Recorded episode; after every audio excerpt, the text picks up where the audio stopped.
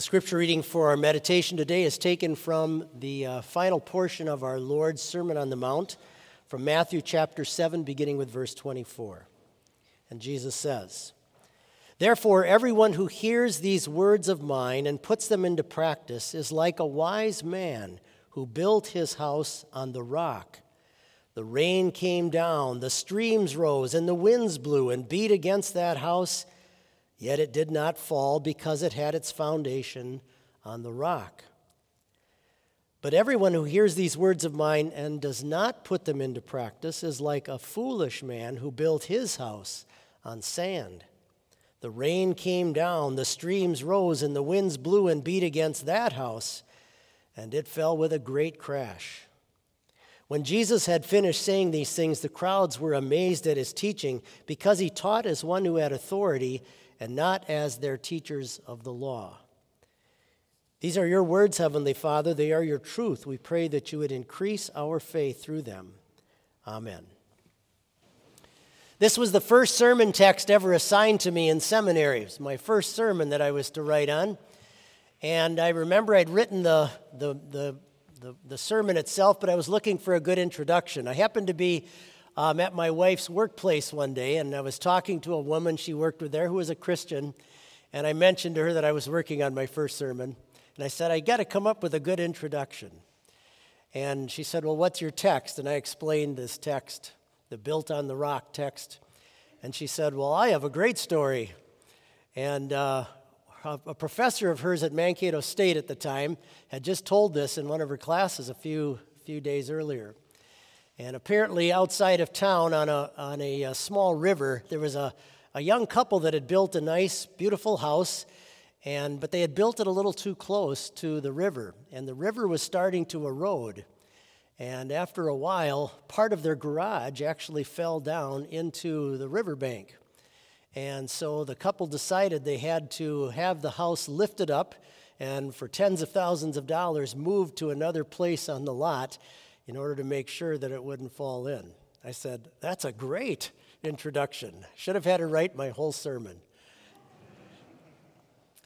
The, uh, the imagery that our Lord Jesus gives us in this text is something that is very relatable. It's something that, that we can clearly picture and understand. And he's talking not so much about physical building of houses, of course, but the spiritual place where we build our homes, and in particular, our hope of going to heaven. Upon what will we build that, that hope of going to heaven? Now, it's important to understand as we look at this text that Jesus is not talking simply about crass unbelief and then those who are believers. The primary audience here is believers. The primary audience he's speaking to are those who already know of him as the Savior and who have listened to his word. We're told at the beginning of his sermon, his disciples came to him and he began to teach them. So, this is a lesson actually for those who are already in the church. He is addressing the temptation for us to, or for the professed Christian to, to uh, listen to his word, but not really let it be applied to our lives and to our hearts. And ultimately, he says that is just as dangerous for us as crass unbelief. Now, notice in both scenarios, he says, both of, both of the wise and the foolish builder, they hear the words. It says he hears these words of mine. So both of them hear the words. So that's not the issue. The issue is not going to church. The issue is not listening to the word of Christ. The issue has to do with from the ears to the heart. That's really what the issue is. And so he's addressing what we sometimes call a dangerous disconnect and this can happen to even very faithful Christians sometimes, where we, we start to disconnect just what we're hearing from what would sink down into our hearts. Listen to what Luther says about this text. The doctrine of Christ is a good and precious thing, but it is not being preached for the sake of being heard, but for the sake of action and application to life. Just earlier in this very chapter in Matthew 7, Jesus warns against false prophets and the dangers of that. But now he's really warning us about being the danger of a false hearer, of being a, a, a false believer in that sense, if you will. So, the lesson here is that the greatest challenge to my personal faith in Christ is not necessarily going to come from a false prophet. Certainly, that could happen. Or maybe something that is outside of me. That could happen as well.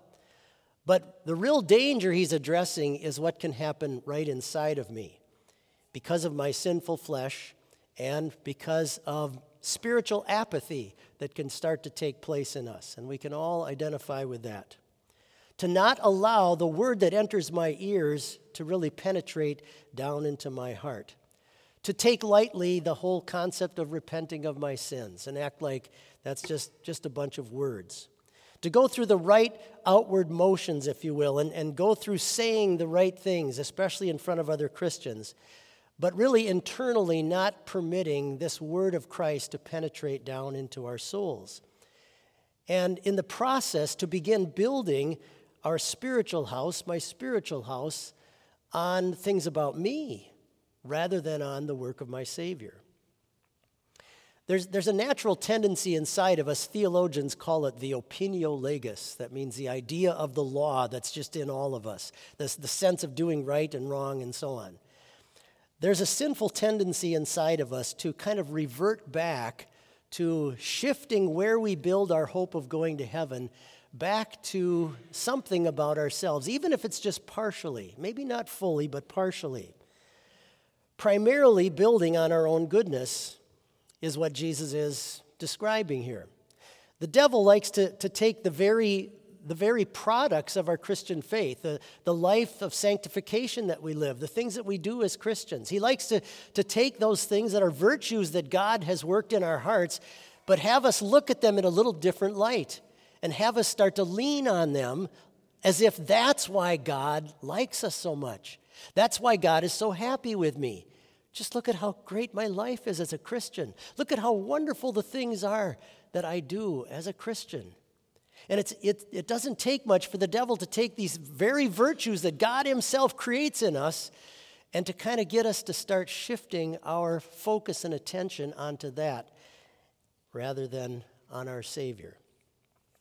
But those who build their hope of heaven and not on Christ, or build their hope in any way on the fact that somehow they've managed to please God so well, Jesus says here that's a foolish builder and great will be the fall of any spiritual house that's based on yourself rather than on Christ.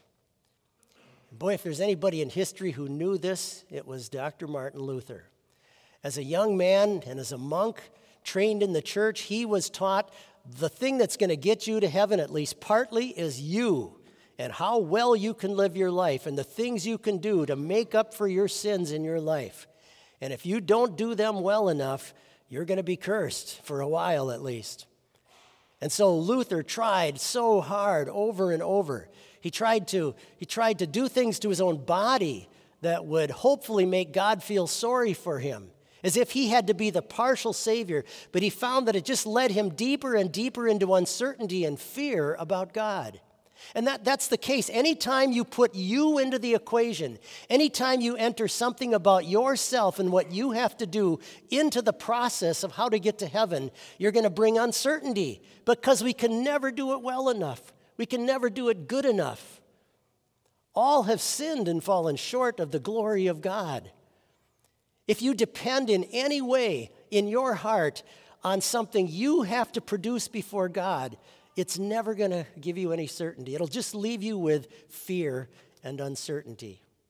That's why Jesus says, Whoever hears these words of mine and puts them into practice is like a wise man who built his house on the rock.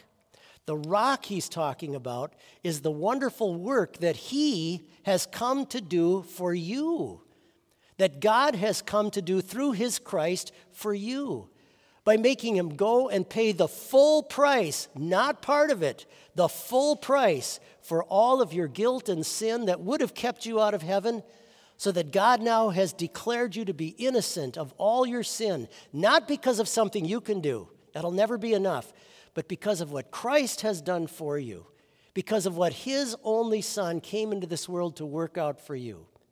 And the perfect life that you and I can't even talk about contributing to before God, God has done that as well through the work of his Son. He has had him live a holy, spotless life, and he just now credits that to you because he's a good and gracious and loving God.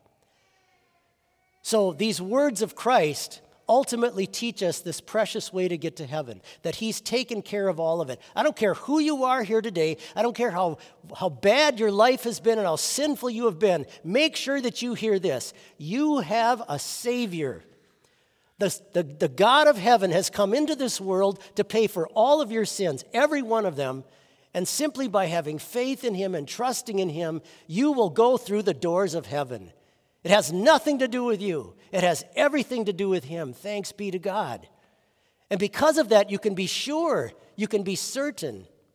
If you revert back to yourself in some way or bring that into the equation, it will give you nothing but fear and uncertainty. God wants you to be absolutely positive and have full confidence that you're going to go to heaven someday.